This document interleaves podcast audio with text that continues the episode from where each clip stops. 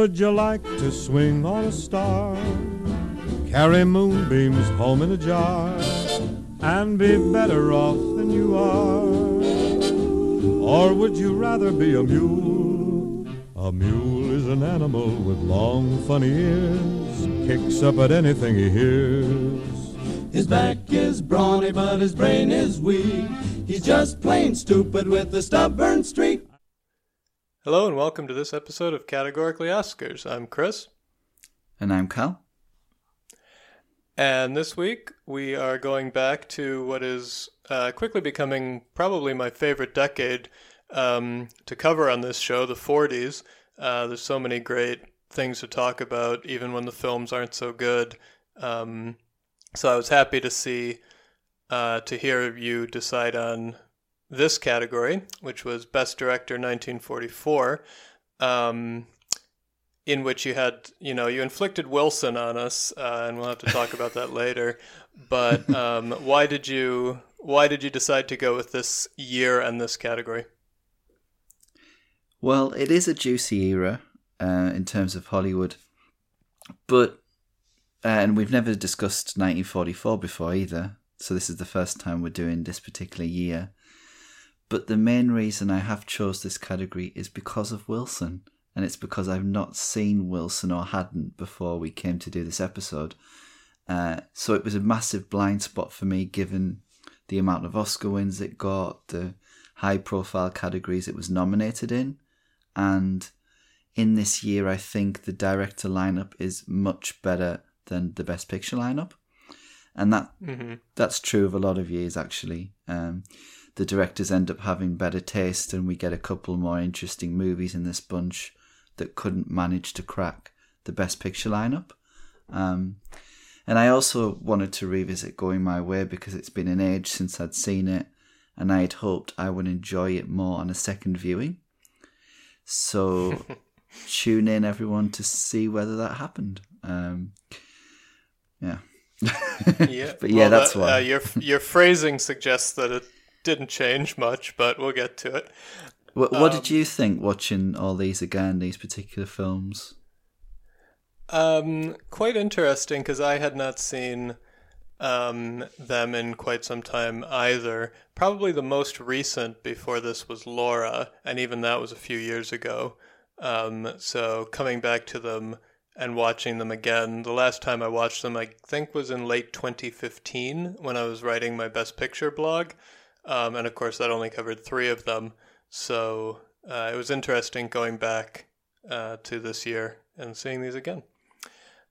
And the nominees, yeah, the nominees were Billy Wilder for Double Indemnity, Otto Preminger for Laura, Alfred Hitchcock for Lifeboat, Henry King for Wilson, and the winner Leo McCarey for Going My Way.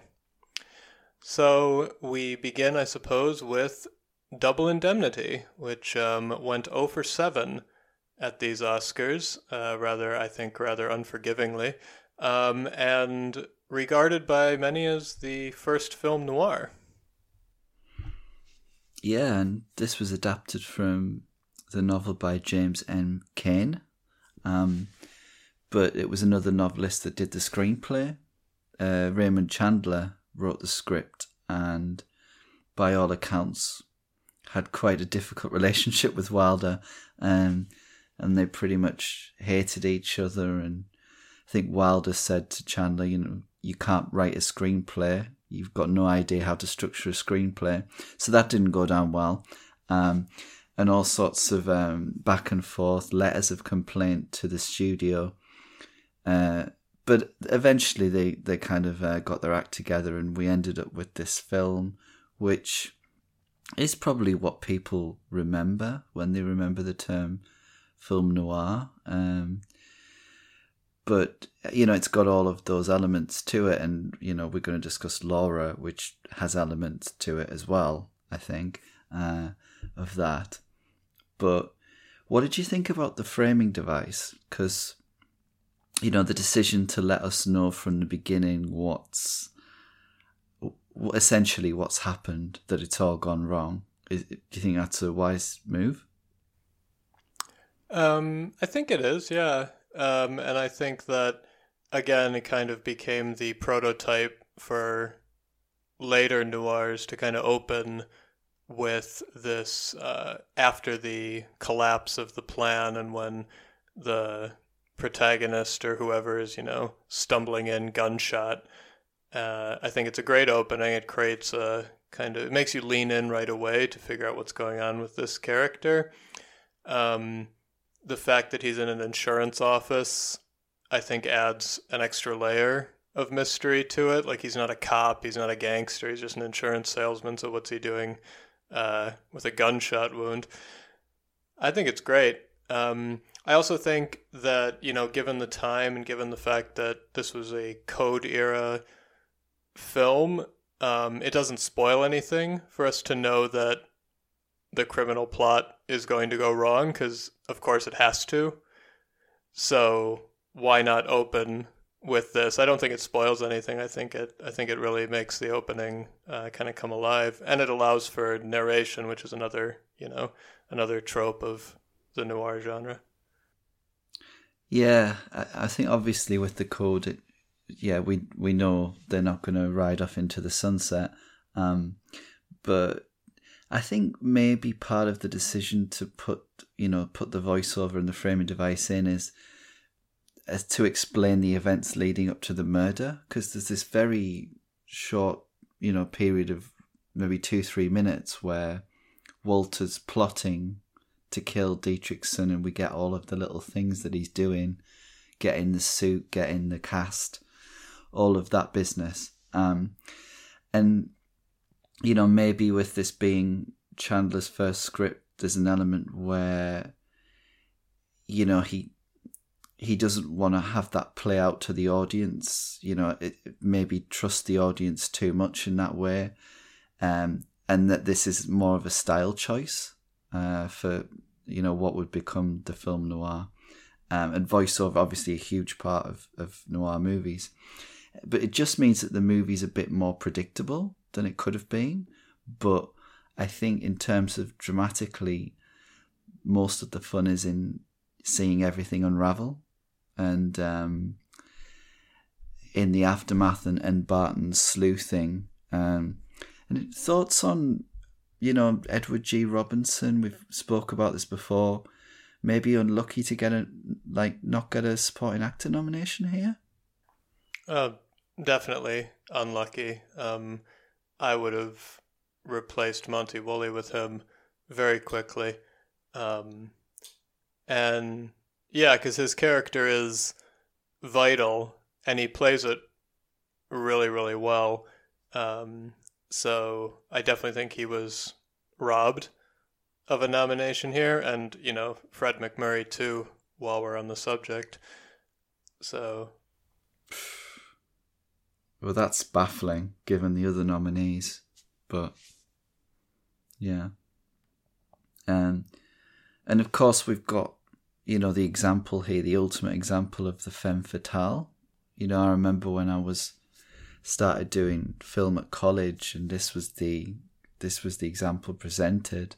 Um, but I think you know, in terms of femme fatales, she's sort of the original one, and um, the film very much has this cautionary message at its heart that lust is weakness and the female of the species is deadlier than the male and all that sentiment. Mm. But I was never really rooting for Phyllis. You know, I, I feel like the warning signs were there in terms of Walter, you know, from the beginning. And, you know, bless him, he just can't see past his uh, desire. Like the way she talked about a stepdaughter from the beginning was always quite troubling, I think. Because uh, whenever you saw her, she was like so lovely, and it was sort of like, well, why didn't she like the stepdaughter? So, yeah. Um, but those of you who listen uh, to the podcast regularly will know that Chris is not a Barbara Stanwyck fan. Are we going to get some rare words of positivity for Barbara Stanwyck here? I suppose I I can't be entirely anti Barbara Stanwyck in this movie. She is very good in it. Um, I still don't think she's anything spectacular. Certainly, of the three leads, um, I think she's least deserving an Oscar nomination. She's the only one that got one. Um, but as you say, she is the original femme fatale here, um, and she she does play it quite well. She does get a lot of like nice, you know, evil looks that we get when the other characters aren't looking. When she kind of like drops the "woe is me, my life is so horrible" act, and we kind of get we get the a look behind the mask, and I do like those moments, and I think she has a good. Um, she gets some good facial acting in there. So while this movie didn't make me a fan of Barbara Stanwyck, and if maybe given time, like I don't know, ten minutes or so, I could probably come up with a list of actresses who I would have cast that might have been better. Um, I can't say she's bad in it. That would be a stretch. Yeah, I think. I mean, I think she's great in the film especially more when Phyllis's true intentions become a little bit clearer. Like I loved her, loved her in the last scene where she seems to realize that she actually does love him, or if not love him, that maybe he was the one that suited her all along. Um, of course, you could read that Phyllis is acting again in that moment, if you know. Um, but I kind of felt that that was genuine, and I do, you know, think that there are a lot of looks that she gives um, that betray her real atten- intentions throughout, because we don't see what Lola tells us about trying on the veil and the history with the the mother and things like that. So we can't fully believe her in that way necessarily. She could easily be making that up. But I think even if you didn't have that, there were elements to Stanwyck's performance that suggest something's just not right there underneath. Yeah. But of of course, she was the only one of the three who'd who'd had a nomination before as well. So, um, she was very much an Academy favorite by this point. Mm-hmm. But of course, the other two never even got one. Uh, no. Robinson and MacMurray, pretty unforgivingly. Unforgivably. I seem to remember when we talked about the swarm uh, back in our 78 costume design episode, I may have mentioned that that was a golden opportunity to give Fred MacMurray a late career supporting nod, uh, like they did with Astaire in the Towering Inferno. Um, shame, shame they missed that. And um, the apartment, he's in that too, right? That could have been a Oh yeah, nomination. It definitely should have been a supporting. Yeah. Yeah. Mm-hmm. Um, I want to say I loved the Oscar-nominated score from Miklos Rozsa, the Hungarian composer, who won a few Oscars in his career and was really prolific in this category for nominations.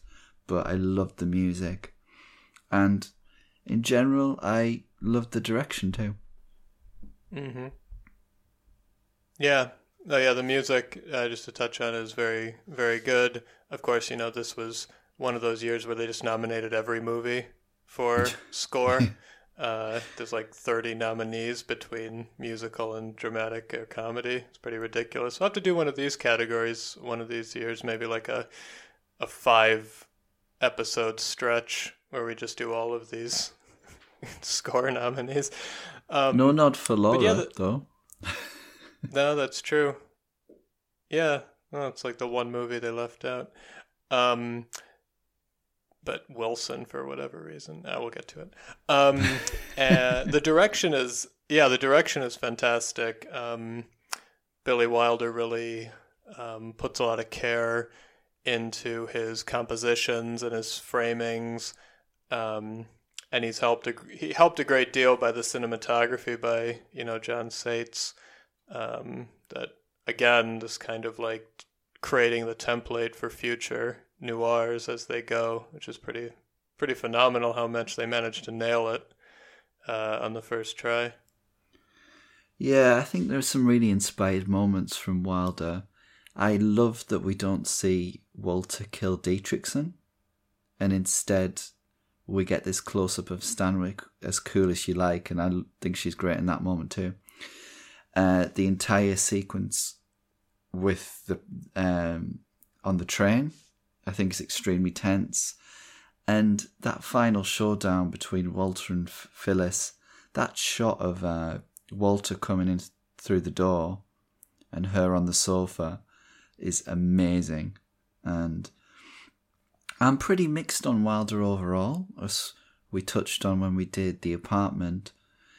You know, I think it's it very much hit and miss with him, but this is probably my favorite nomination that he got in the best director category, and yeah, I, th- I thought it was one of a kind in a way. Um, I I don't know. I mean, this is one of my favorite films. Anyway, um, but I think he has a pretty strong best director resume. I mean, Lost Weekend, Sunset Boulevard, uh, The Apartment, others. I mean, he got nominated for something Like It Hot too, I think. So, yeah, that's a good one. Yeah, but definitely, yeah, this is a very strong effort. Um, and I also like the speaking of framing at the very end, right before, right after. Um, Walter gets shot, but then as they embrace, and then he shoots Phyllis, but we hold on, we hold on his close up while she just kind of slumps in his arms. I thought that was a good bit of framing as well. Very cold. Yeah.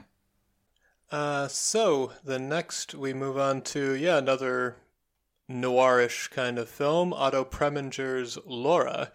Um, Otto Preminger, of course, uh, often a bridesmaid, never a bride with the Academy. This was one of several of nominations of his that um, were unsuccessful, and also another. Uh, um, we talked about the amazing Clifton Webb's supporting actor nominated performance in um, The Razor's Edge a few episodes ago, and here we see him again with another nominated performance uh, as a very similarly uh, kind of devilish character, silver tongued um, insult machine here, and he's great again. Just want to get that mention that off the top. Clifton Webb, amazing in this film. Yeah, we've done a lot of singing of praises of Clifton Webb over the last couple of months, but he's just great. It's actually a more similar performance than I remembered um, to the one in The Razor's Edge, but it does have that element of obsession that works for the character of Waldo, and apparently the studio did want somebody younger along the lines of Gene Tierney's age and maybe conventionally more attractive, and somebody not gay in real life, um, as that was frowned upon at that time. Um, but Preminger did put his foot down and and as an example of somebody's first two nominations, I think you could do a lot worse than Clifton Webb's. Uh, the Best Actor nomination for Sitting Pretty is less successful from memory, but those first two are very high quality. Mm-hmm. Yeah, very, very good idea from Otto Preminger to stick to his guns here because I think that the character wouldn't have worked if he was the same age as Laura because it wouldn't have had that kind of uneven power dynamic that makes it work. Um, so definitely casting an older gentleman uh, in that role definitely was a uh, um uh, better decision. So, and who else could have played that role? Exactly, exactly. Um, but I think this production was a bit fraught.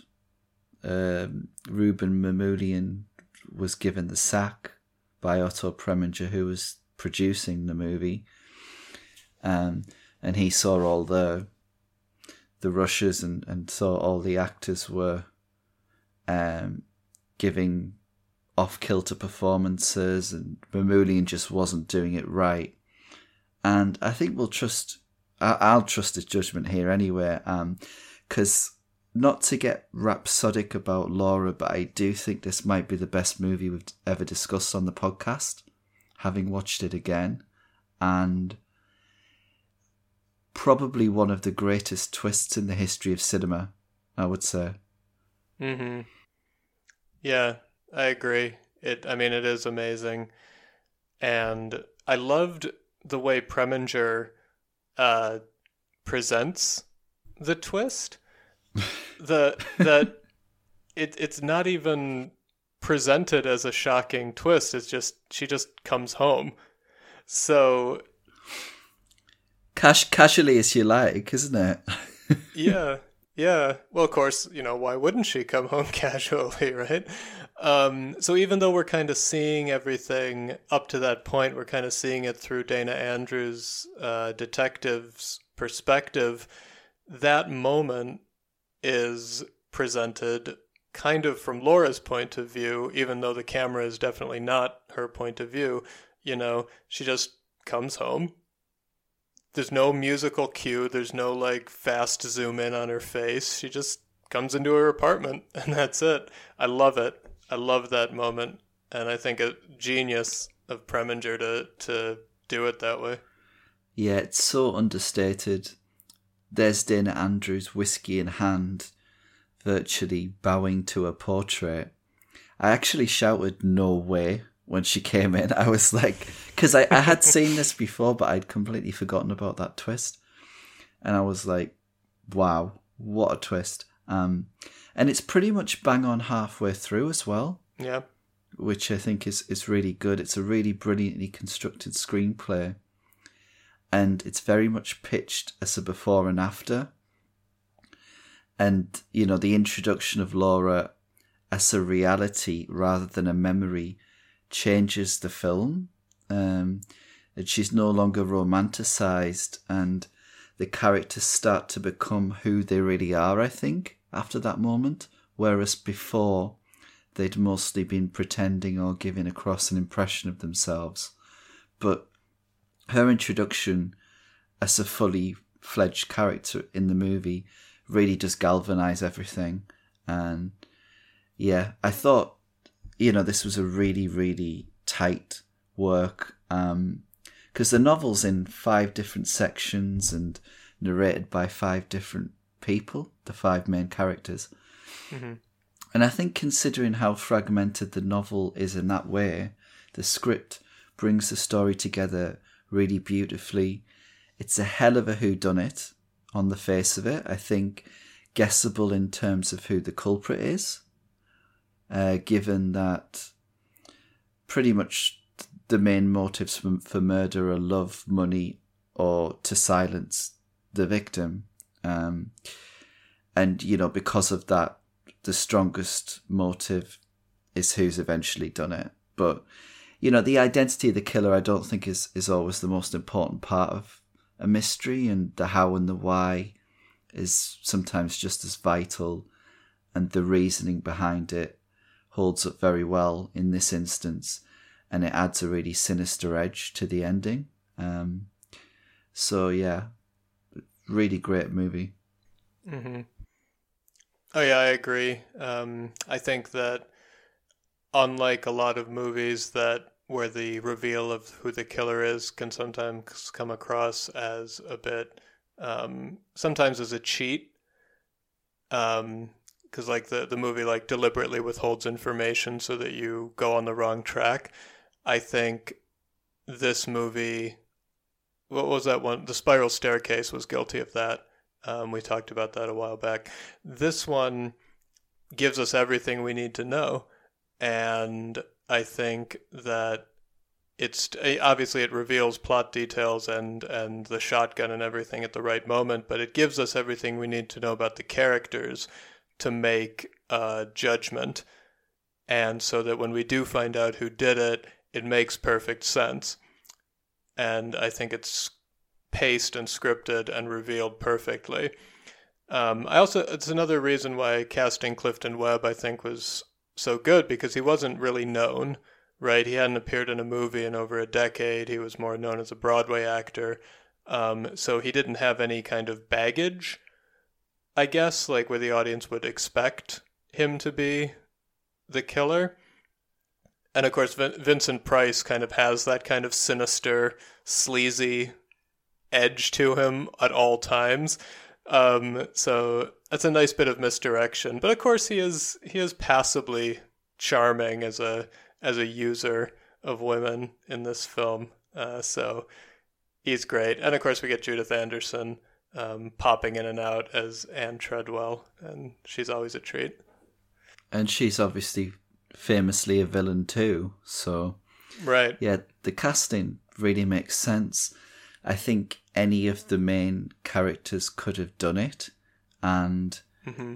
it's sort of like when you start to think, oh, I actually think it might be this person, the film catches up to that too. It's not a situation where you, you know, guessing 20 minutes before um, who it is, and then the film eventually catches up to that. The film's very with the audience, I think, in that way. Um, it's not, it's more of a mystery than a noir. Um, mm-hmm. It's a bit more restrained, which could be due to the sensibilities of Preminger. You know, it, it does have this hard boiled detective character, but Dana Andrews' detective isn't particularly much of an agent, I would say, for the audience. I feel like he's just sort of been swept away in the journey too.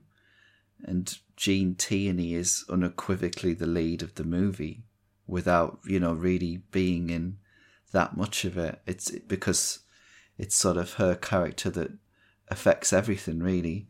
Um, but yeah, I think Preminger's the way that he shoots it feels more patient and measured, and it helps that the film is mostly uh, interior with interior scenes, and the art direction is stunning, and I think adds a dimension to the movie itself. Actually, I thought it was amazing, and the last shot of the movie with the broken clock, uh, which had been given to Laura by Waldo, as this monument to their shattered friendship, is it's just really poignant. There's some really intelligent direction throughout.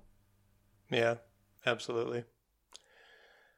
It's uh it's kind of encapsulates everything I love about Preminger, and I I like so many of his other movies. I think he's a fantastic director, but this one is probably his most perfectly realized uh, film in a quite a long career.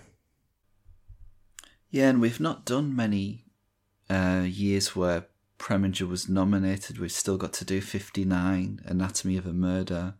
We've not done many years where Hitchcock was in with a, a either. We've still not done 1954.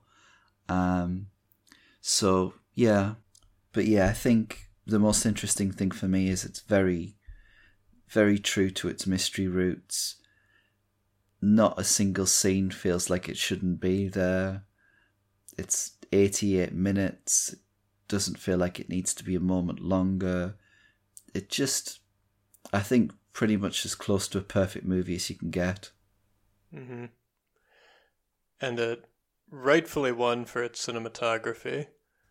Yeah. Um, and kind of weirdly was not nominated for editing, uh, which is pretty weird. Um, and unfortunately lost all of its other nominations, mostly to Going My Way. Uh, so yeah, and didn't get a Best Picture nomination either, but that feels like uh, it might have been fairly close to that and maybe lost out because it wasn't Fox's big movie of the year, which was uh, Wilson. So it's it's sort of like, you know, maybe there wasn't room for it if because at that time I think people were very loyal to their studios, and I'm not sure if the extras could vote still at this point. But um, yeah, I think maybe uh, it was crowded out by by Wilson in that way. Mm-hmm. Yeah, I think this was after the point where extras could vote. Otherwise, you know, Walter Brennan would have had six Oscars by this time. right, uh, from one unfairly unsuccessful director to another, uh, Alfred Hitchcock, Lifeboat. This was one of his five unsuccessful Best Director nominations, um, and probably one of his more experimental films as well, where he really kind of sets himself a challenge of telling a whole story in a single, in the space of about, what, five square meters or something like that. Hmm. Yeah, it's experimental in the way that it's made, but I think it's comes in this interesting period for Hitchcock where he worked a bit more closely with the major studios and David Selznick and you know I think Lifeboat ended up running over time and costing quite a bit more but overall it's probably more mainstream for him and less genre focused than he usually is um, and I think in this sort of period where he did foreign correspondent and spellbound and this and the, the Paradine case. It's maybe a bit more of a mixed bag in terms of quality, but Lifeboat is on the good end of things, I think. I agree. I, I really liked it the first time I watched it, and I liked it again revisiting it here. I think that, um, yeah, it's definitely one of his most straightforward films. Um, of course, it is very much of the time. It has the broad cross section of you know hawks and doves and liberals and and conservative political views and all that kind of thing, um, all kind of orbiting around the German captain who you know kind of bring, brings everything to the surface and is just oh he's just such a troublemaker, you know. I I, I don't think like you, you can't really think I can't really think of him as an enemy combatant or anything because he's just so goofy all the time and he just seems to be enjoying himself throughout the whole thing that he's just kind of this goofball and so I think that was an interesting decision to an interesting direction to take the character. Well, it is a bit like um, Peter Ustinov's just wandered into your lifeboat, isn't it? It's, it's that kind of vibe. But like, I thought it was interesting when reading upon the film that there was apparently controversy over the portrayal of the, the German captain because they thought it was too flattering. And I'm not sure I agree with that assessment. You know, I'd much rather they humanize the enemy in some way rather than what they do at the end with the young German soldier who's from the supply ship who says, Aren't you going to kill me? Which then allows someone to say, Oh, you're all animals. And and that's when it gets into propagandist territory.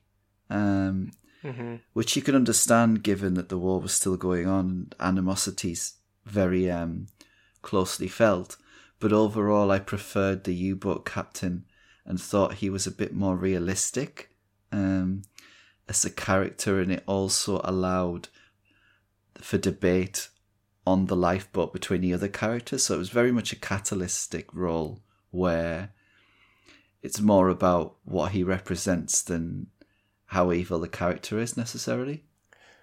Yeah, and I definitely think that it's hard to say that he was treated well, though U boat captain, he ends up betraying them and then getting beaten and thrown off the boat.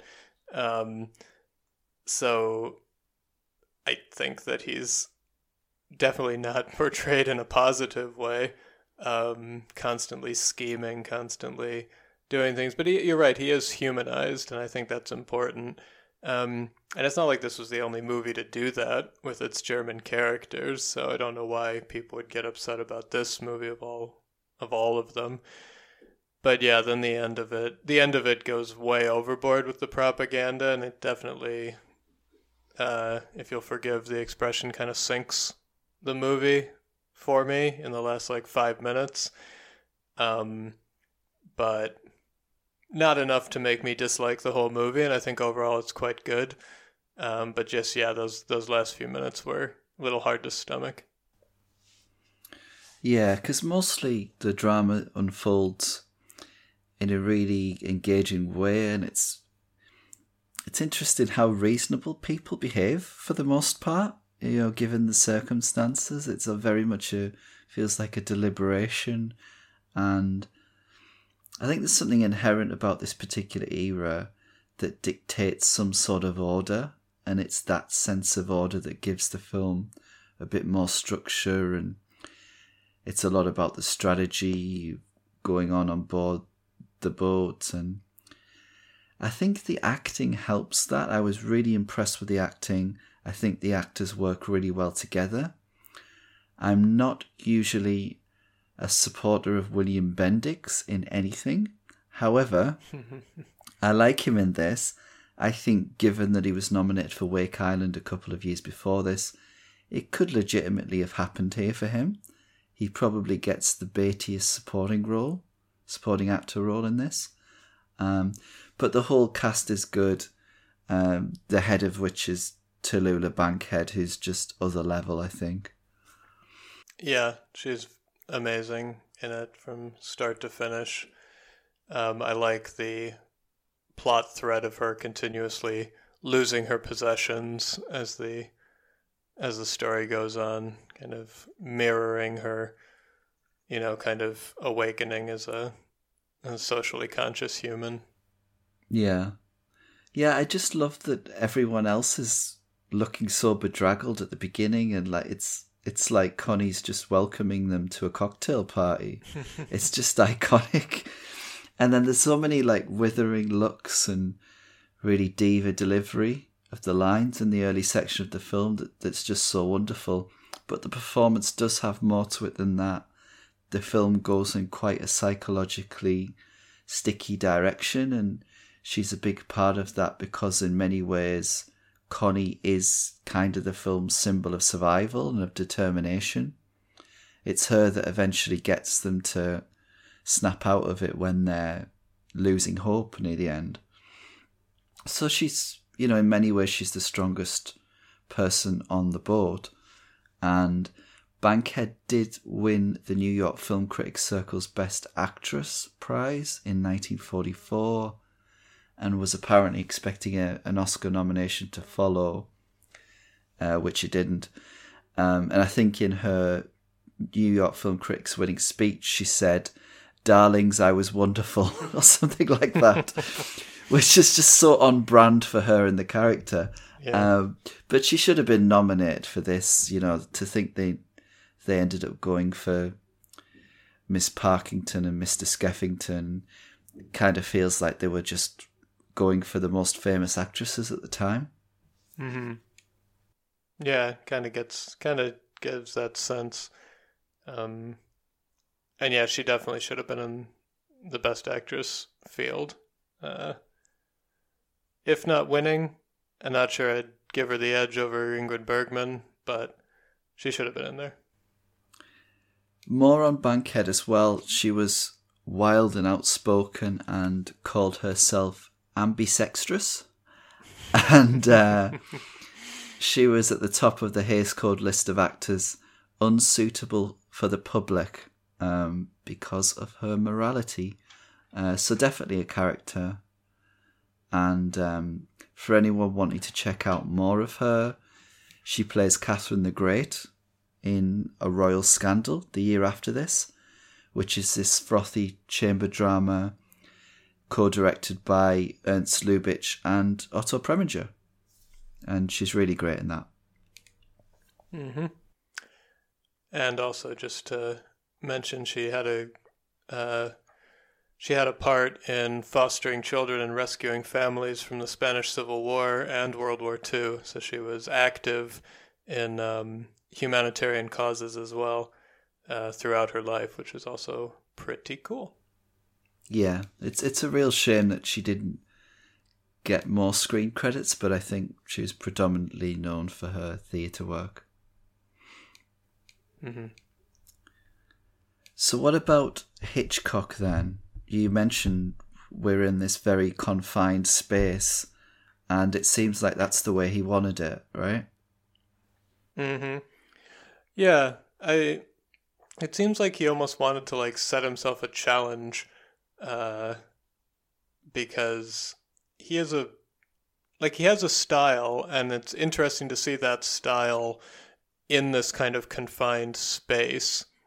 Um, so we do get some of the uh, classic Hitchcock elements, um, lots of close-ups, lots of long, lingering reaction shots, um, long scenes of se- seemingly inconsequential dialogue and action that nevertheless reveal character and, and do move the story along.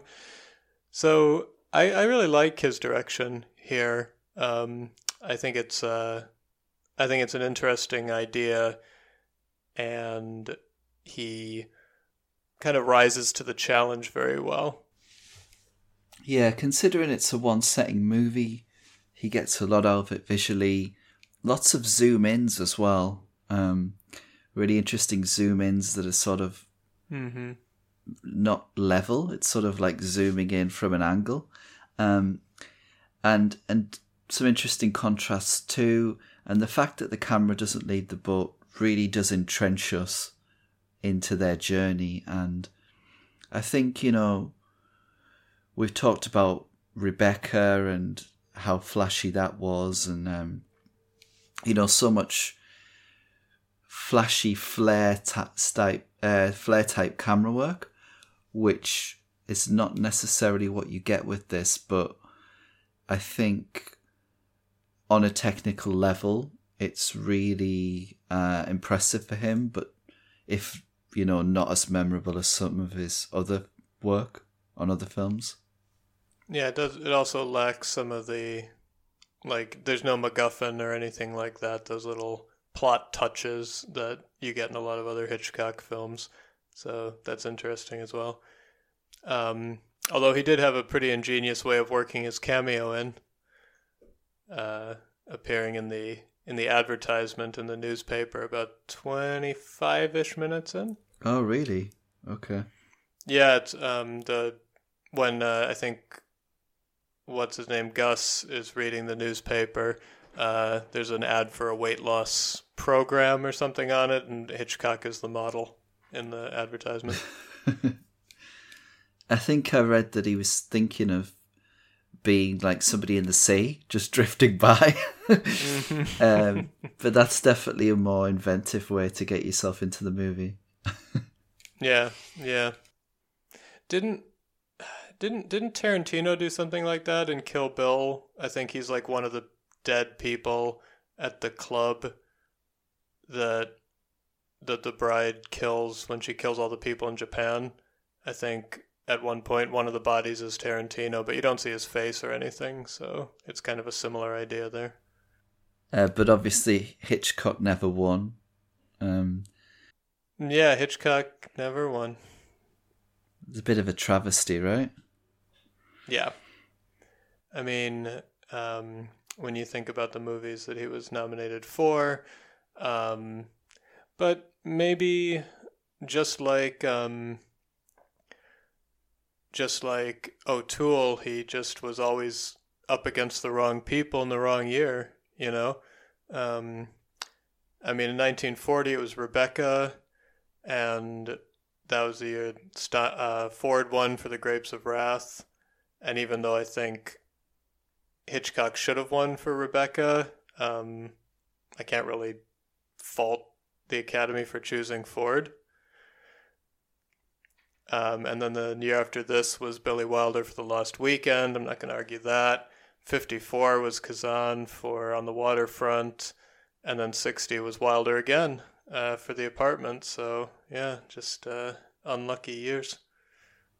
I mean, I'm not an apartment fan, so I would happily see him win in 1960. But yeah, apart from that, he's lost his strong work. Um, and I mean, I'm not a huge Lost Weekend fan either, but I don't, I, I don't like Spellbound that much, so that's not exactly an egregious one for me. I'm gonna have to do. I feel a 45 episode coming. Bring it on. All right. Speaking of bringing it on, I guess we should talk about Wilson, since this was, after all, the reason we're doing the uh, episode. So, uh, how did how did you find it? Well, I wish I could say I was pleasantly surprised um, with the quality of the film. I wasn't. I'm feel myself strangely aligned with Winston Churchill, who was at a screening of the the film at the White House in 1944 and was so unimpressed he went to bed. So, to be honest, I think that says it all. I, while the movie's not terrible, I can kind of see it as a bit of a cure for insomnia in that way. Um, it just reminded me of watching Doctor Dolittle, where I was just left wondering how they managed to make such a handsome looking film that's essentially utter drivel. You know, it, in many ways, I think there are some great achievements in certainly in the look of the movie, but the sheer disparity between how great it looked and how little it offers as a window into the person it's about threw me off. So I do think it fails to tell us much about the man and instead opts to go with this very heavy duty biopic troll from one political event to the next to the next. Mm-hmm. Yeah, it just kind of meanders through his career like a whistle stop tour, and it's like every scene is just an excuse for a monologue. Um, and he always seems to have one ready to go. Like, no matter who he's addressing, he's giving this grandiloquent speech about, you know, truth, justice, and the American way, or whatever.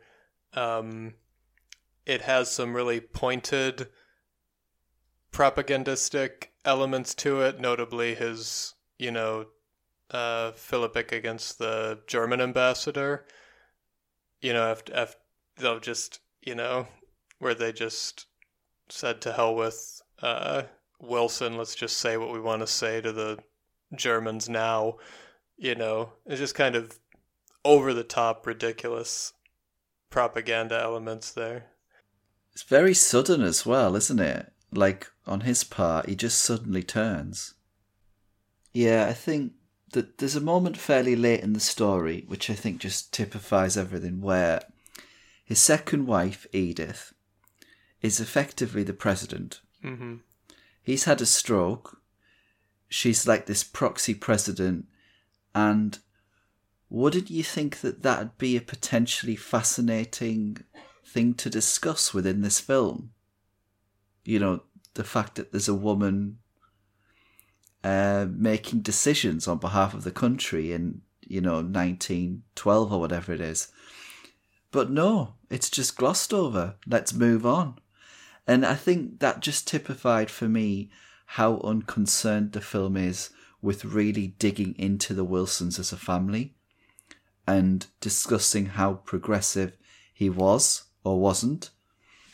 Because there's nothing individual in terms of the plot for either wife, either daughter. Um, and that's quite rich of the film, really, because it's painting him very much as a family man, and yet it's refusing to explore that properly.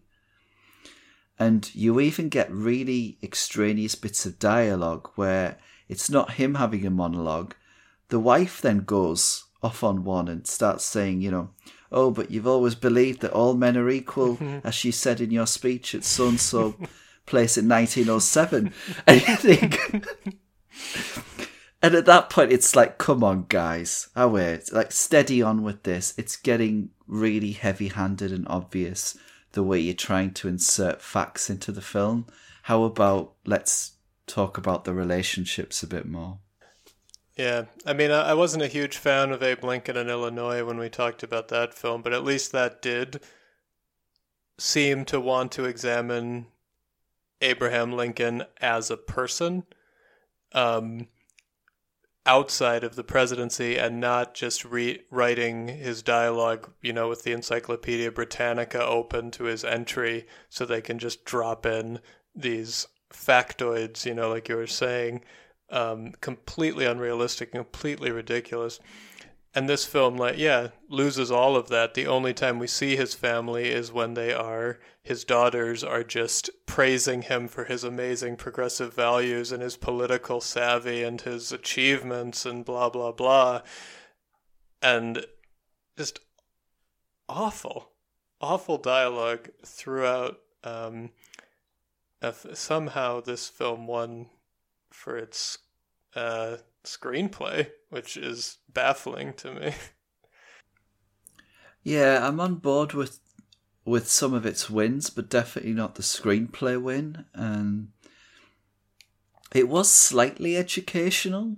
Like as a non-American watching this, I I didn't know that the US, many in the US, weren't happy with the League of Nations, for example. That was something the film taught me, if that's accurate, or it was something the film presented to me in a different way that I knew um, from the history books, because over here it's very much heralded as a great achievement in the history books, which you can understand since, you know, it was um, largely our war.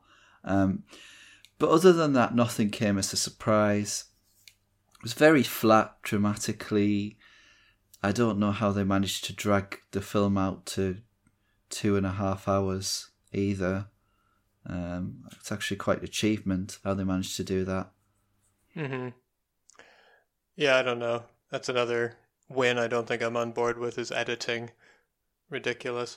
Um, but you know, yeah, I mean, it does. It is fairly um, accurate in its history. Um, definitely, the League of Nations was Wilson's uh, kind of baby, but um, it was kind of an embarrassment that he wasn't able to get the U.S. to join it after he himself kind of started it. So that was definitely he definitely didn't go out on a high note um, from his presidency. So it um, it portrayed that accurately, I suppose, but by that point I'd kind of stopped caring, so it didn't have the kind of emotional weight that it could have to see his legacy kind of unravel at the end.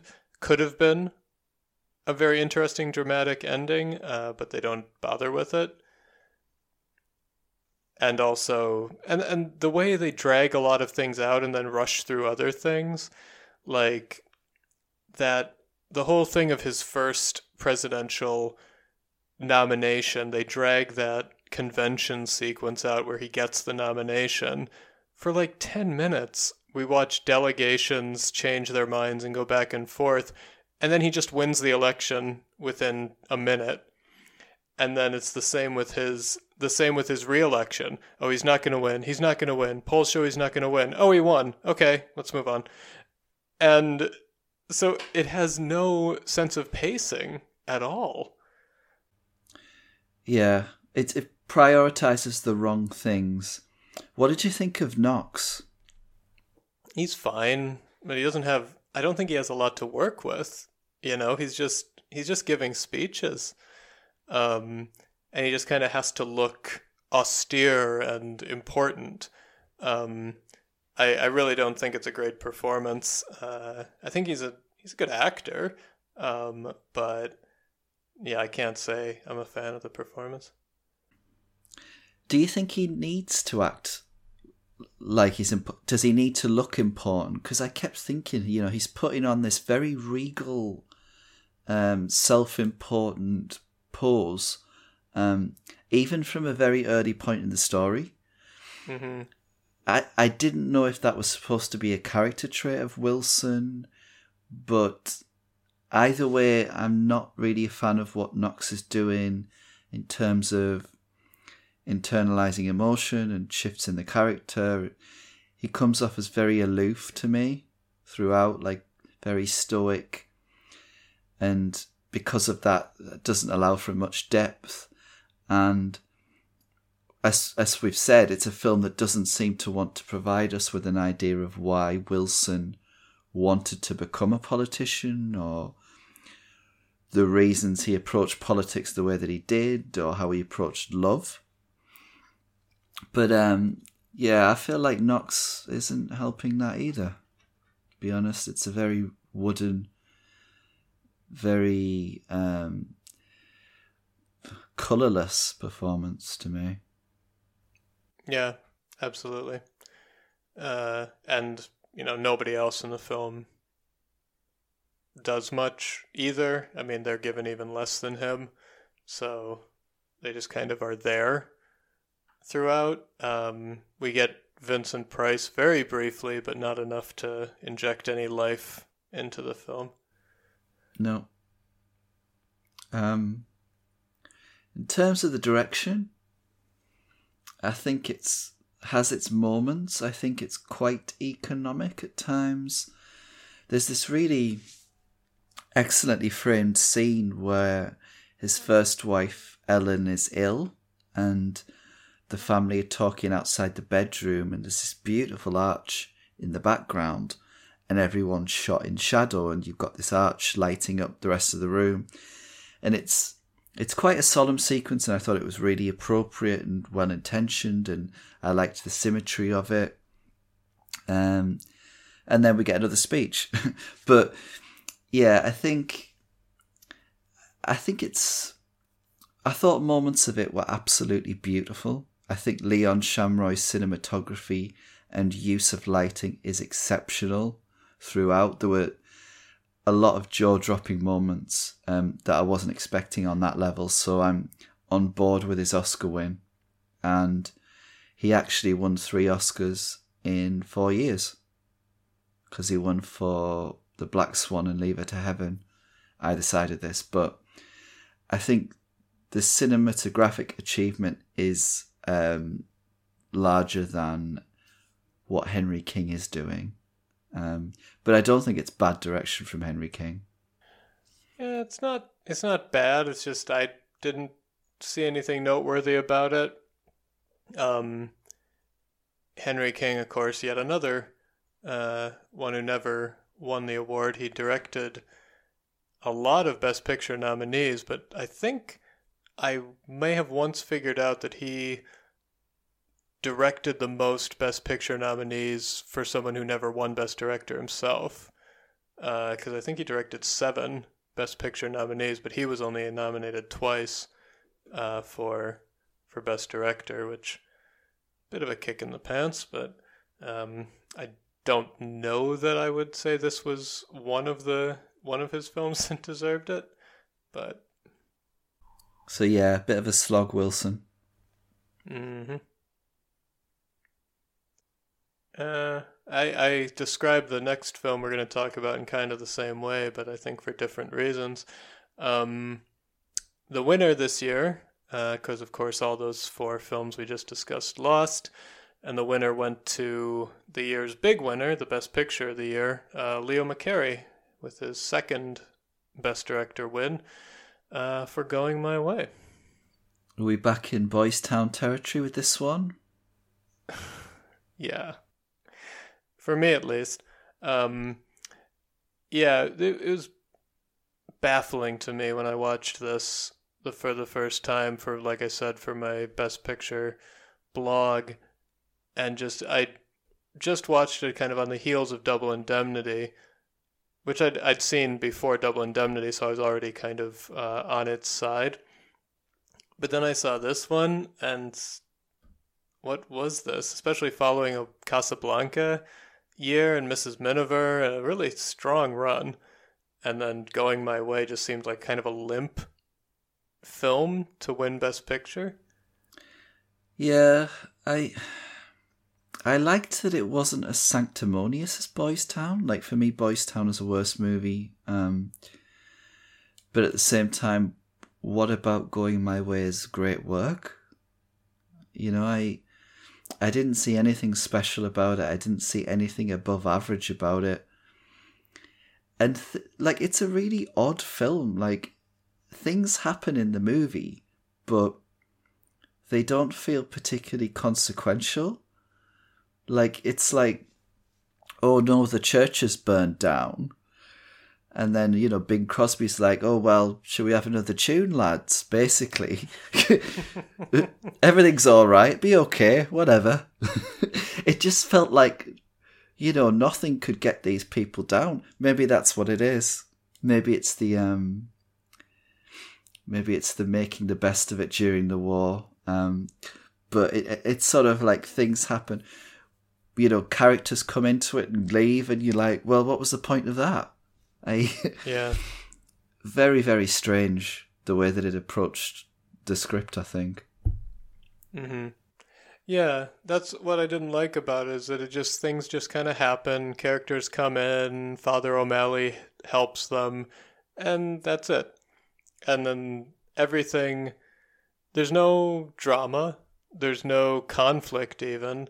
Like we see the boys steal a chicken or a turkey rather.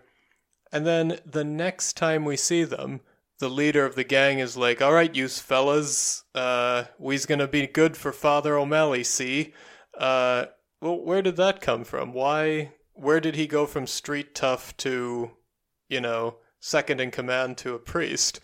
Um, we just skip that and we go straight to choir practice. Uh, and way more songs than this film needs. It doesn't I mean, obviously it's Bing Crosby, so there he has to sing. Um, but why was this film so musical? Didn't have to be so musical. I think if we're being cynical, that you know this does feel like a bit of an opportunistic project. You know, designed to capitalize on on Bing Crosby's popularity as a musician. You know, it feels very designed in that way. There is far too much music in the film that needn't be there. There's even this quite nice scene where O'Malley and Fitzgibbons are having a whiskey before bedtime. And then all of a sudden, you know, Crosby just starts singing Tooraloora or something. Like, I was just all like completely randomly um, some nonsensical song that didn't have any proper words in it.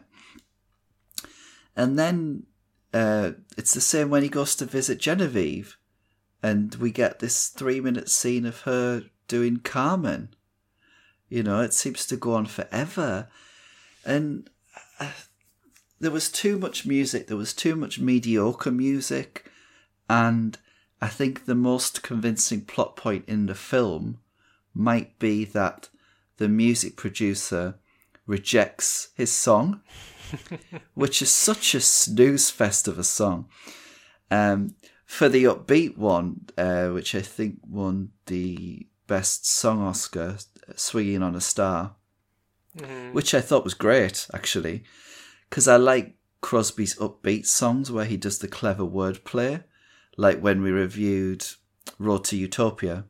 He had this lovely song Anybody Spring in that film, which is just really cute. You know, it's not set in the world delight, but it's it's nice. But I think his strength were the jaunty numbers because whenever you get the crooning, sleepy ones that he seems to be remembered for, I just kind of just began to tune out. Yeah, those definitely just kind of bring the film to a grinding halt and just are there to, like you say, give Crosby a chance to show off his pipes. Um, but yeah, the the film as a whole just kind of I don't know seems to seems to me that uh, kind of a running on fumes quality. Like, I I think that the glory years of Hollywood's wartime production were over at this point, um, and we're left with these kind of limp attempts at wartime feel goodery. Um, and I think this movie might have been better if it had made a couple years before when they were better at it.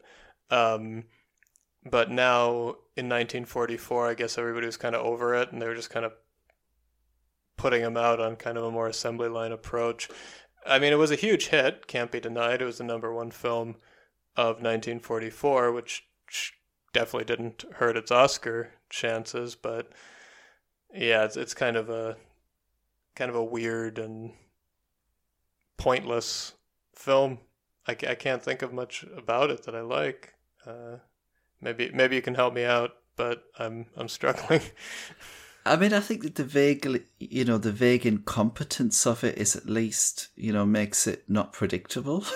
this is like such a backhanded compliment, but you know, it seems for all the world as if the central problem of the film is going to be how will Father O'Malley and Father Fitzgibbons converge and get along, and um, that's resolved pretty quickly, really. And you know, then we get other stuff instead, and it doesn't go the way you'd expect. There are some strange sequences that meander from the central plot, like we've got the the two lovers um, with the soldier going to war and the girls run away from home, and then we've got the singer, um, and then the church burns down, and it's sort of like who's writing this? It's just going from one thing to another. Um, I liked how it wasn't predictable, and that it had this scattershot way about it that you know maybe you know it wasn't manipulative in an obvious way, but but you know, I oh, there was one moment I liked um, where where the church burns down. Not that bit, um, but I'm not being that mean about it. And um, that was a riot.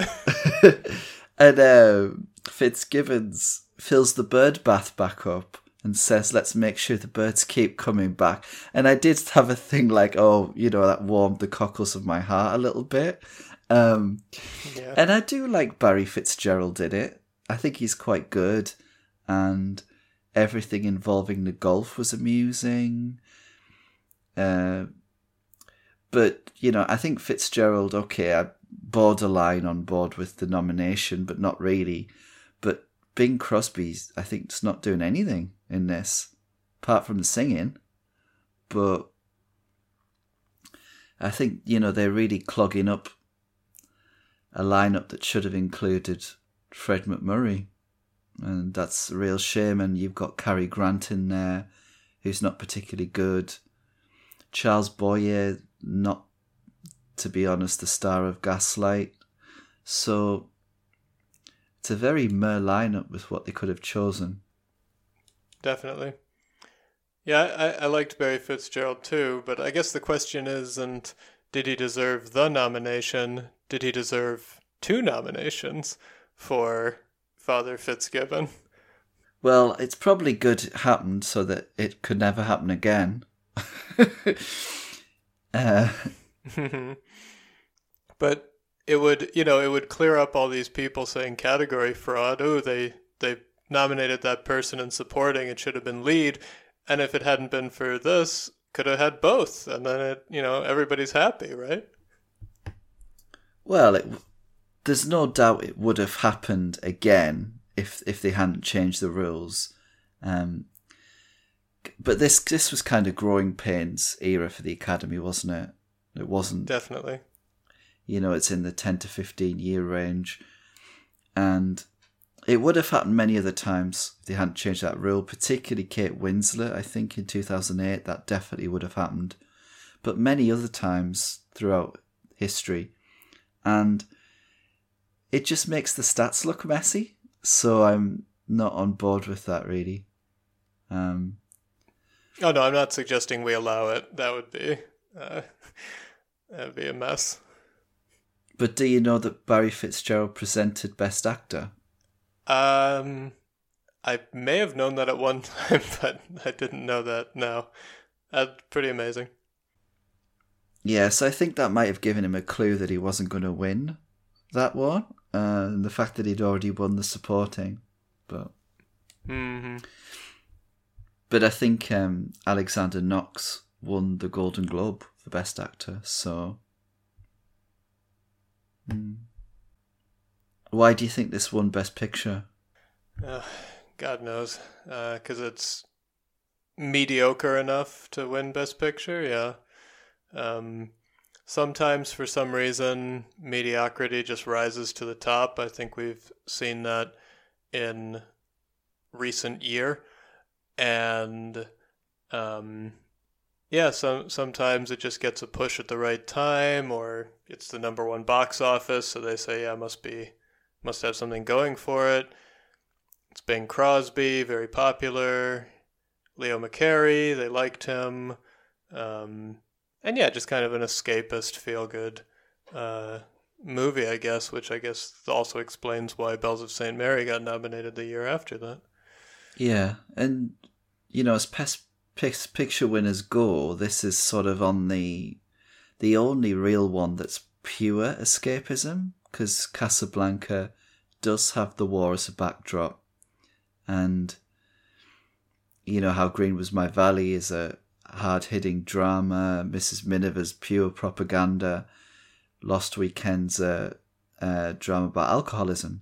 So you do have serious issues even in the romantic winner um, during the war, whereas this feels just like tosh basically, and you know, let's have a sing and dance and pretend nothing serious is going on. Yeah, is the war even? I don't. Does the war even get mentioned in it? Because uh, it, it's supposed to be. Well, the soldier goes off to war. That's about it. Oh yeah, I guess so. I yeah, I guess so. But yeah, that's about it. I also thought the sound recording was particularly bad for a film about music. I thought the the sound recording during the scenes of dialogue was behind the times. Yeah, no, it was pretty bad, and maybe that's why this was one of the few categories it didn't get nominated in. Do we want to mention Leo McCarey? I is there anything we could, ex- you know, say that he exhibited to improve this, or? Um, I really can't think of too much that he did as director that made this any less unbearable. Um, I mean, he he's really to blame for this, right? It was his story. He produced it. He directed it. Um, so no, uh, this is his fault. I don't think can. Yeah, there's nothing to speak of here at all. I, I actually, I mean, there's not much noteworthy. I think in his filmography, which sounds harsh, but um, apart from the awful truth, which I think is a great movie, but not because of him. Um, you know, I wouldn't say he had any classics. Make Way for Tomorrow, people really liked that. I thought it was all right, but in general, he's not. Considering he won two Oscars for directing, he's his filmography is not, you know, um, not any great shakes. No. I mean, he also did Duck Soup, which is a great Marx Brothers film, but again, I don't know how much he had to do with that. Um, and then he, yeah, his the rest of his filmography is not that great. He did Love Affair, which is pretty bad. Um, so yeah, don't really know what to say about his win here. Let's move on. yes, good idea. Uh, we have some listener questions, and um, I want to let's open with Zita's questions. They're always the most fun. Um, her first question: Did Father O'Malley copulate? Great word. Copulate with Genevieve Linden, the singer uh, who he, well, what what is it exactly? He, they were going out, right? and then they went long distance while she toured Europe, and then um, she didn't get his last letter explaining that he'd uh, gone and become a priest. Um, but the question is, when they weren't long distance, when they were just uh, you know going steady or whatever the kids called it back in the day, uh, did they copulate, fornicate? You know. I don't like that word. Which one? Copulate. I don't know. Just um, it's. I think it's too formal a word for this, but there's certainly an implication. Okay, screw. Yeah, did he screw her? So there's certainly an implication that something has happened between them. To be fair to Father O'Malley, it could have happened before he joined the church, in which case there's no ethical issue. It might be that the romance never took off physically.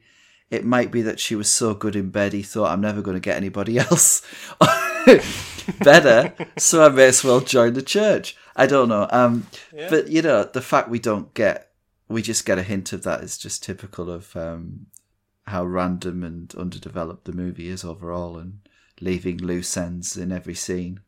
So, Yeah, yeah, because they keep they keep, you know, kind of dangling that "why did he become a priest?" thing. Uh, at several points in the film, people ask him, and he never answers, and we never do find out. So yeah, it's just one more example of his sordid pre-priesthood path that we just don't know. Um, I'm gonna say in my head, no, uh, just because it's it's more fun that way. okay, um, Zeta also asks, uh, why did audiences have the hots for clergymen in the 1940s? Well, they weren't all Father O'Malley, were they? We also had uh, Gregory Peck in The Keys to the Kingdom, which, you know, you're going to have the hots for him. But um, it, it is interesting, yeah, that there does seem to have been a brief period in the mid 40s when uh, we had priests playing, if not romantic leads, at least played by men and actors who were known for being romantic leads. Um, so interesting phenomenon. I'm not sure if I can answer that authoritatively. Maybe they just saw Boys Town and thought, I won an Oscar. I'm going to be a priest. Um, but Maybe. yeah, Keys of the Kingdom's an interesting one because it, Gregory Peck's character kind of starts off as an O'Malley and ends up as a Fitzgibbons by the end, when he gets passed over for the bishop role and all that. Um, I can't imagine anyone thinks a dog collar is a turn on if we're talking hot, the hots, actual hots. Um, Yeah. at least not this kind of dog collar. Uh, but I, I, I don't know if you've It's seen like Fleabag. but- Unattainability or something. I haven't seen Fleabag, no. Oh, season two of Fleabag is all about her having the hots for a priest. So I'm sure there are people out there. Um, not for me, um, but I'm really glad that we didn't end up with a priest role nominated every year because that would be just too much. Yeah, I agree.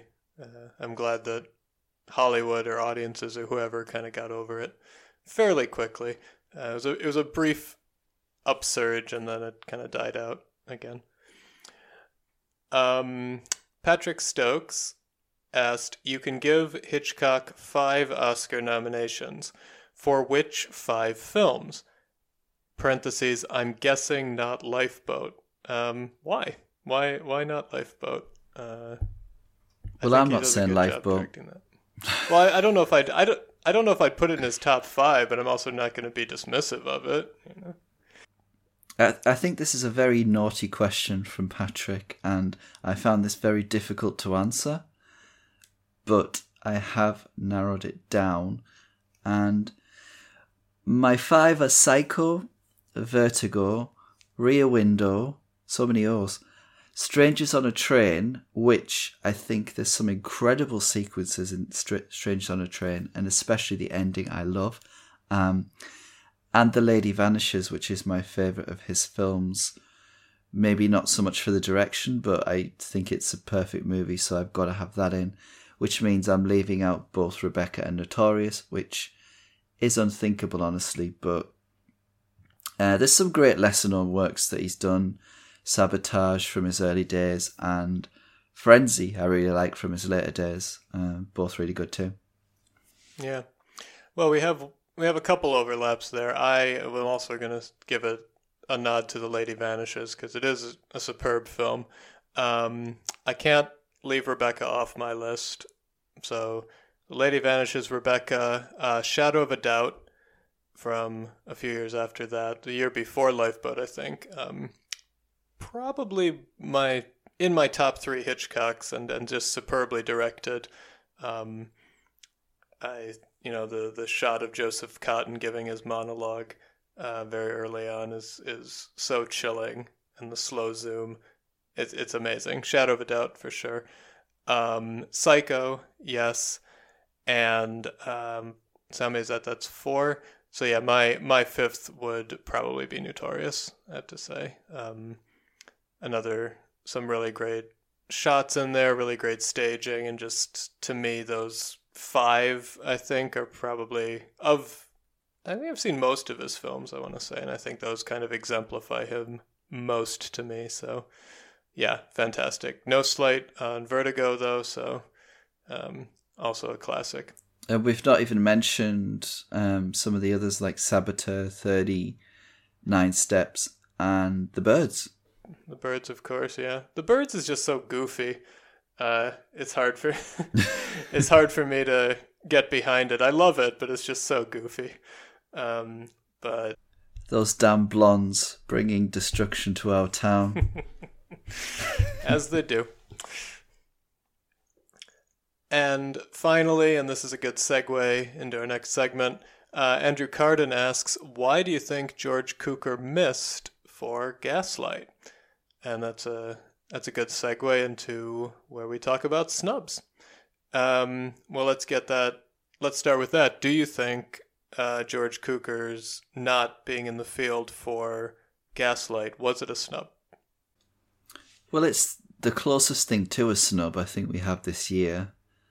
Um, thing about Gaslight is, you know, not everyone knows this, but it was a, made as a British film in 1940 by Thorold Dickinson and Diana Wynyard played the lead role, and I actually think that's the better version of the two. I agree. It's a strange miss for Cukor, but there are some big names he's competing against here. Um, I think the director of the other Best Picture nominee being left out is a bit more understandable, though. So I do think this is the biggest thing we have to a snub. Hmm. Yeah. Agreed. Um. And yeah, may as well plug the 1940 British film, which I agree is a better movie. Um. Really, really good film, and as I recall, um, part of the deal when MGM bought the rights was that all of the copies of the 1940 film be destroyed so that it wouldn't compete with their version. And uh, fortunately, that was not. They did not carry that out completely because the film does survive and is available. So, uh, anybody who has not seen the 1940 British version of Gaslight, uh, definitely seek it out. Yeah, not only Di- Diana Wynyard but Anton Walbrook uh, is is phenomenal as well. Yeah, and you know we have a Diana Wynyard performance that can atone for Cavalcade, so that helps. yeah. Um, other snubs, yeah. So John Cromwell for Since You Went Away uh, would be the other Best Picture nominated uh, director not to get director nomination. Other than that, m- maybe Preston Sturges for Hail the Conquering Hero. Yeah. Yeah. Yeah. Although I- he I was very underserved in general by Mm. the Academy, wasn't he? Yeah, definitely. Um, but uh, he had a unique distinction this year. He had two films in the original screenplay category uh, that he wrote, um, which is, I think, probably the only time it's ever happened a writer having two solo uh, nominations within the original screenplay category in one year. So that's a pretty pretty high achievement. So shall we talk about why Leo won? I I'm guessing it wasn't that close, considering going my way kind of ran away with most of the big Oscars this year. Um, and I think he just I think he just won uh, for name recognition and the popularity of the movie.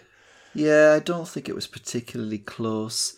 I think you know clearly going my way is the popular pick, particularly in terms of pop culture at the time and the presence of Bing Crosby, but Wilson is definitely the patriotic choice. So I can certainly see Henry King being a comfortable runner up here, and but I I don't think close enough to have been able to mount a challenge. Wider observations on 1944. We've already mentioned Fitzgerald's famous double nomination, um, but uh, anything else noteworthy? Well, obviously dominated by Going My Way and Wilson. Um, Cary Grant's first nomination, of course, for oh second nomination, sorry, and final nomination in Best Actor for None But the Lonely Heart, which sadly is is not you know peak Cary Grant either, along with Penny Serenade. Um, but Ethel Barrymore also won Best Supporting Actress in that year too. Um, to add to the um, the Barrymores clutch of trophies throughout the years. Mm-hmm. Yep. Oh, and we also have Jennifer Jones back uh, in those few years when they were just nominating her for anything. Um, has the longest performance um, to receive a nomination for supporting actress by by total screen time. She's in about an hour and 15 minutes of Since You Went Away and nominating nominated as a supporting actress. Yeah, which is strange cuz she'd already won a leading actress Oscar the year before, so it feels like they could have campaigned them both in lead. But um obviously they didn't want to put her up against Claudette Colbert I quite like since you went away. Actually, um, I just thought it was, you know, sort of. I couldn't be bothered to dislike it. I thought, you know, it, it's a nothing film really. It's a propaganda piece again, but I thought it was fine, and I thought Jones was pretty good in it. But I'm, you know, pleased they didn't nominate um, Cromwell instead of some of these other best director nominees. Yeah, yeah. I actually didn't like it at all. I hated it, to be honest. Um, maybe I need to watch it again, but yeah, it's just it, it's just kind of so stale for me. Um, after watching a lot of propaganda movies throughout the war, but a lot of better ones. Um, and just this and Wilson and Going My Way was just convincing me that Hollywood was just running out of steam. And, you know, thank goodness the war ended because who knows what we would have gotten in 1945 if there hadn't been peace. okay, I mean, thank God the war ended for a lot of better reasons, um, but this yeah. this is a reason too.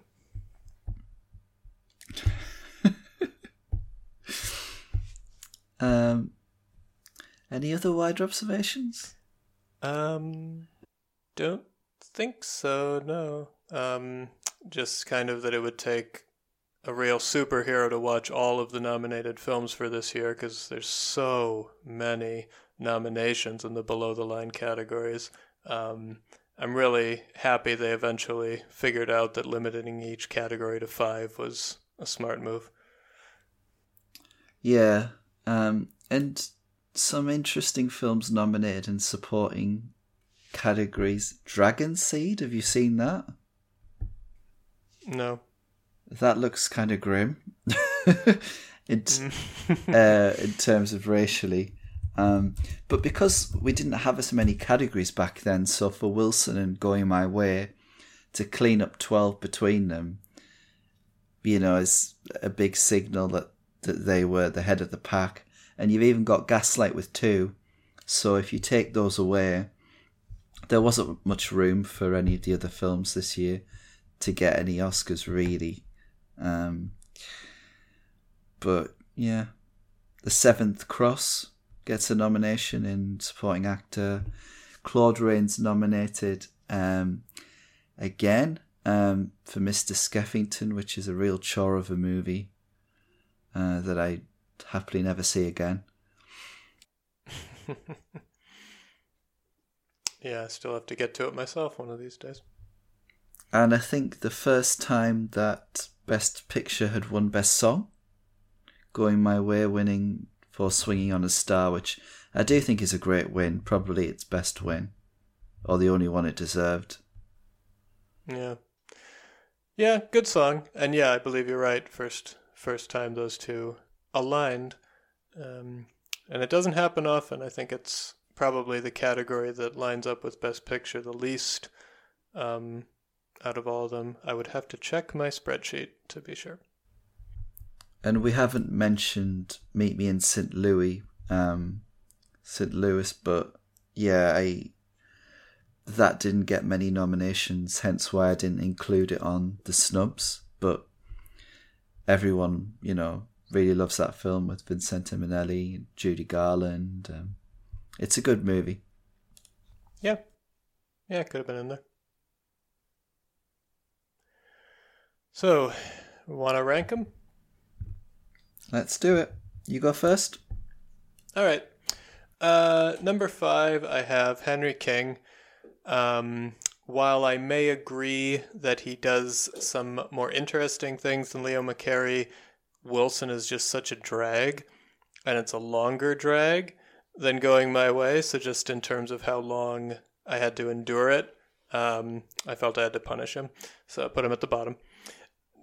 N- number four, I have Leo McCarey for obvious reasons. Number three, I have Hitchcock. Um, I think he did some really interesting things um, with Lifeboat, but maybe not anything too outstanding, especially if you're familiar with his style. Um, number two, I have Preminger. Um, absolutely phenomenal direction of Laura, as you say. It's a it's as close to a perfect film as you can get, unless you're Double Indemnity. Um, I have Billy Wilder at number one um, because I mean, for all of the great directing in this movie, all the great framing, all the great synergy he had with his cinematographer and his set designers, and just everything came together so well uh, in this movie. And you know, more or less, kind of invented a genre uh, while he was at it. So it's hard to hard not to put him in the top spot for me. Okay, um, we got many similarities.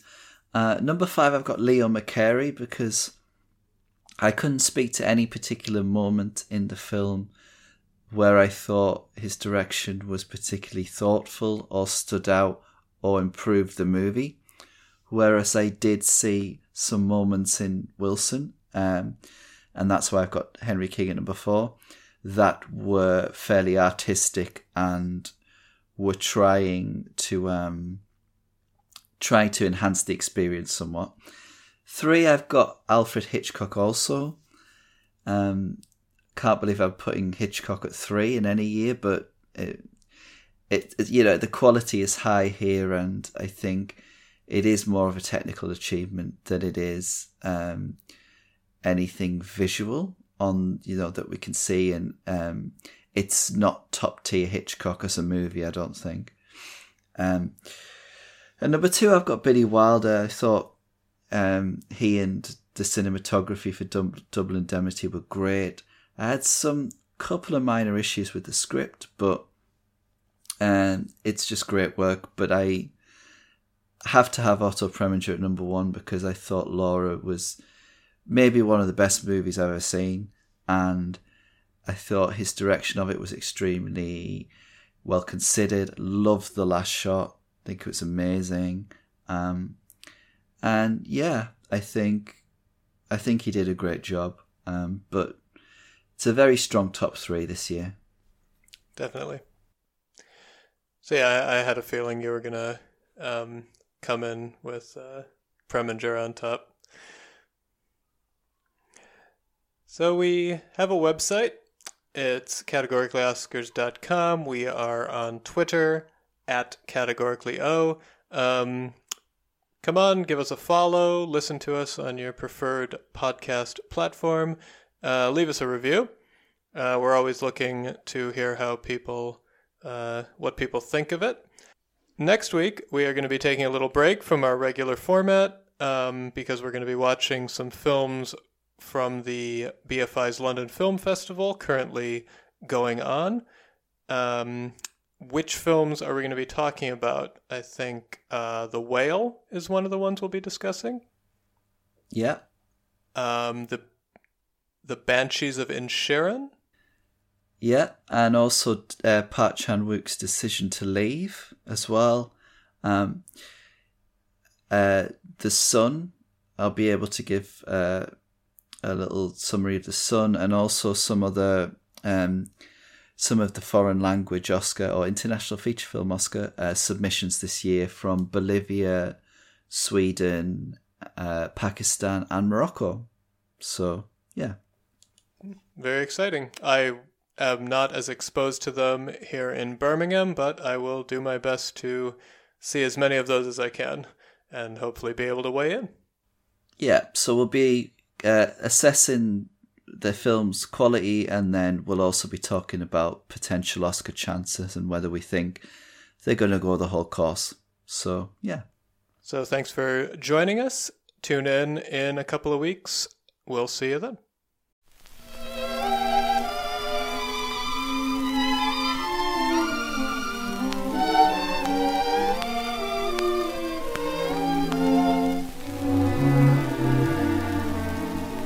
This road leads to Rainbowville, going my way. Up ahead is Bluebird Hill, going my way. Just pack a basket full of wishes, and off you start with Sunday morning in your heart. Round the bend you'll see a sign, Dreamer's Highway Happiness is down the line, going my way.